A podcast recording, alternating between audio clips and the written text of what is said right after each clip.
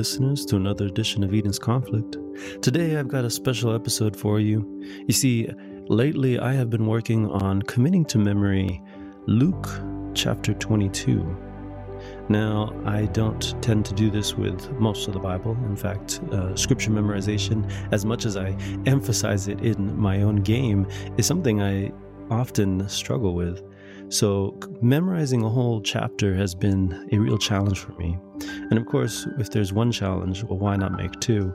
So, for myself, I decided to try and not only memorize Luke 22 verbatim, but I also wanted to narrate it in a way that just inspired, that really brought out the characters and the mindset. I, as a child, wanted to be a voice actor, and while that never took off as a career path, I guess I've been given a second opportunity to start doing it in my scripture readings. So, for today's episode, I am going to be reading through Luke 22 in dramatized narration as I hope to recite in the coming months at a upcoming event. So without further ado, here is Luke 22. Now the feast of unleavened bread drew near, which is called Passover. And the chief priests and scribes sought how they might kill him, for they feared the people. Then Satan entered Judas, surnamed Iscariot, who was numbered among the twelve. He went his way and conferred with the chief priests and captains how he might betray him to them. And they were glad and agreed to give him money. So he promised and sought opportunity to betray him to them in the absence of the multitude. Then came the day of unleavened bread, when the Passover must be killed. And he sent Peter and John, saying, Go and prepare the Passover for us, that we may eat. So they said to him, Where do you want us to prepare? And he said to them, Behold, when you have entered the city, a man will meet you carrying a pitcher of water. Follow him into the house which he enters. Then you shall say to the master of that house, The teacher says to you, Where is the guest room where I may eat the Passover with my disciples? Then he will show you a large furnished upper room. There make ready. So they went and found it just as he had said to them and they prepared the Passover. And when the hour had come, he sat down, and the twelve apostles with him. Then he said to them, With fervent desire I have desired to eat this Passover with you before I suffer. For I say to you, I will no longer eat of it until it is fulfilled in the kingdom of God. Then he took the cup and gave thanks and said, Take this and divide it among yourselves, for I say to you, I will not drink of the fruit of the vine until the kingdom of God comes. And he took the bread and gave thanks and broke it and gave it to them, saying, This is my body, which is given for you. Do this in remembrance of me. Likewise, he took the cup after supper, saying, This cup is the new covenant of my blood, which is shed for you. But behold, the hand of my betrayer is with me on the table.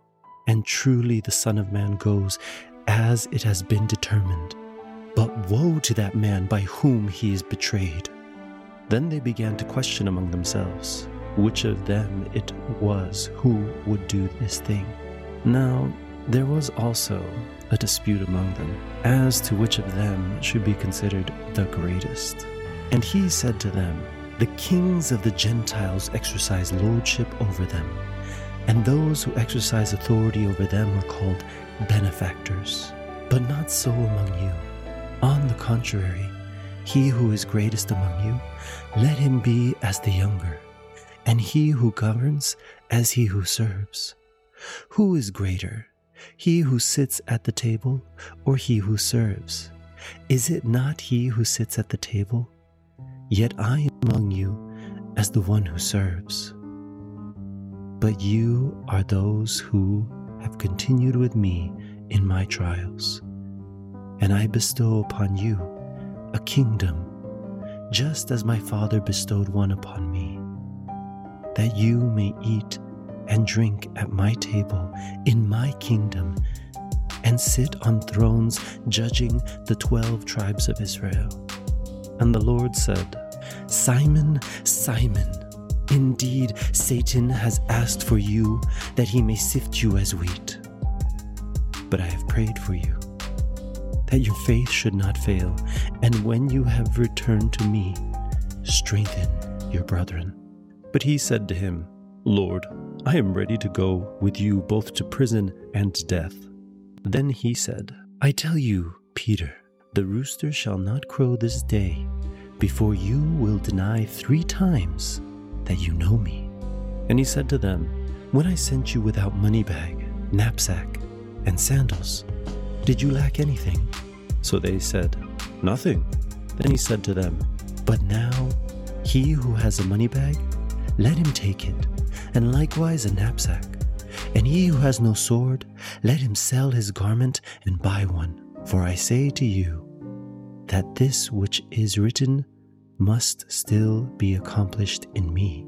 And he was numbered with the transgressors. For the things concerning me have an end. So they said, Lord, look, here are two swords. And he said to them, It is enough. Coming out, he went to the Mount of Olives as he was accustomed and his disciples also followed him. And when he had come to the place, he said to them, Pray that you not enter into temptation. And he was withdrawn from them about a stone's throw. And he knelt down and prayed, saying, Father, if it is your will, take this cup away from me. Nevertheless, not my will, but yours be done. Then an angel appeared to him from heaven, strengthening him. And being in agony, he prayed more earnestly. Then his sweat became like great drops of blood falling to the ground. When he rose up from the prayer and had come to his disciples, he found them sleeping from sorrow. Then he said to them, Why do you sleep? Rise and pray, lest you enter into temptation. And while he was still speaking, behold, a multitude. And he who was called Judas, one of the twelve, went before them, and drew near to Jesus to kiss him. But Jesus said to him, Judas, are you betraying the Son of Man with a kiss? When those around him saw what was going to happen, they said to him, Lord, shall we strike with our swords? and one of them struck the servant of the high priest and cut off his ear. But Jesus answered and said, Permit even this. And he touched his ear and healed him. Then Jesus said to the chief priests, captains of the temple, and the elders who had come to him, Have you come out as against a robber, with swords and clubs? When I was with you daily in the temple, you did not try to seize me. But this is your hour and the power of darkness. Having arrested him, they led him and brought him into the high priest's house. But Peter followed at a distance. Now, when they had kindled a fire in the midst of the courtyard and sat down together, Peter sat among them. And a certain servant girl, seeing him as he sat by the fire, looked intently at him and said, This man was also with him. But he denied him, saying, Woman, I, I do not know him. And after a little while, another saw him and said, You are one of them. But Peter said, Man, I am not. Then, after about an hour had passed, another confidently affirmed, saying, Surely this fellow is also with him for he is a Galilean. But Peter said, Man, I do not know what you are saying. Immediately, while he was still speaking, the rooster crowed, and the Lord turned and looked at Peter. Then Peter remembered the words of the Lord, how he had said to him, Before the rooster crows, you will deny me three times. So Peter went out and wept bitterly. Now the men who held Jesus mocked him and beat him. And having blindfolded him, they struck him on the face and asked, saying, Prophesy, who is the one who struck you? And many other things they blasphemously spoke against him. As soon as it was day, the elders of the people, both chief priests and scribes, came together and led him into the council, saying, If you are the Christ, tell us. But he said to them, If I tell you, you will by no means believe. And if I also ask, you will by no means answer me or let me go. Hereafter the Son of Man will sit on the right hand of the power of God. Then they all said, Are you, then, the Son of God? So he said to them, You rightly say that I am. And they said, What further testimony do we need? For we have heard it ourselves from his own mouth. Over the past three weeks that I've really been trying to study this chapter and commit it to memory, I find myself learning more and more each time I read through it. A quick example of that would be where the disciples act, not waiting for Christ to answer in response to whether or not they should defend themselves with the swords. And one of them cuts off the ear of the high priest's servant. Now, this is a passage I've, I've looked over multiple times and I didn't really think about until I was reading another passage of scripture that talks about where Christ could not heal because of unbelief. And it dawned on me Christ healed always required a level of belief on a part of the person who was receiving the healing, or at least belief on the part of those who are presenting that person to Christ. Yet here, the one being healed is a servant of the Pharisees. So, who provided the belief? Were the people who were arresting Jesus already believing who he was? And how many of them were there who were just going along with the crowd? It's one of those things you, you don't notice until you read through a chapter multiple times that one day it pauses and, and makes you wonder, like, oh, that's a thing. That's happening. Anyways, I could go on and on about this this chapter. And I do want to keep these episodes semi short, around 15 minutes. So for today's prayer, I ask that you would open yourself up to learning scripture in a new way, where you make the effort, make the commitment that says, Father, impress upon me the message of scripture. If that's your desire, then let us pray.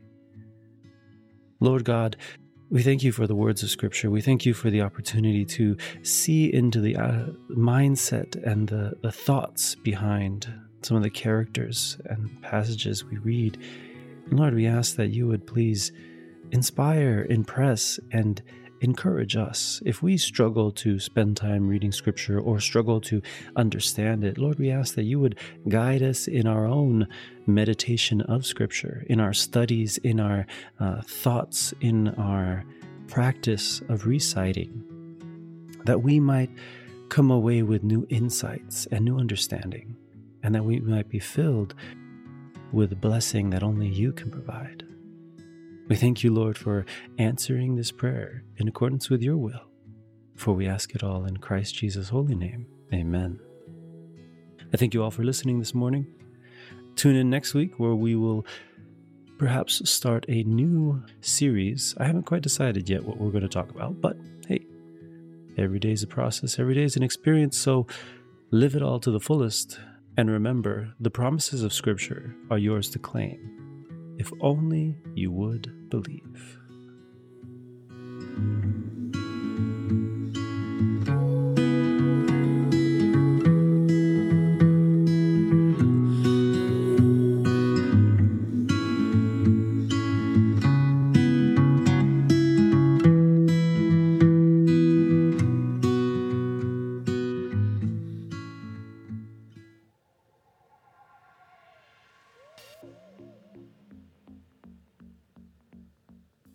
You ready for an epic spiritual showdown? With Eden's Conflict, It's more than just a game, it's an adventure in faith and strategy that brings biblical narratives to life. Crafted with stunning artwork and meticulous design, Eden's Conflict is a thrilling strategy card game that'll challenge your mind and engage your spirit. Pre sales are now open. Be one of the first to experience the exhilarating journey through this divine battlefield.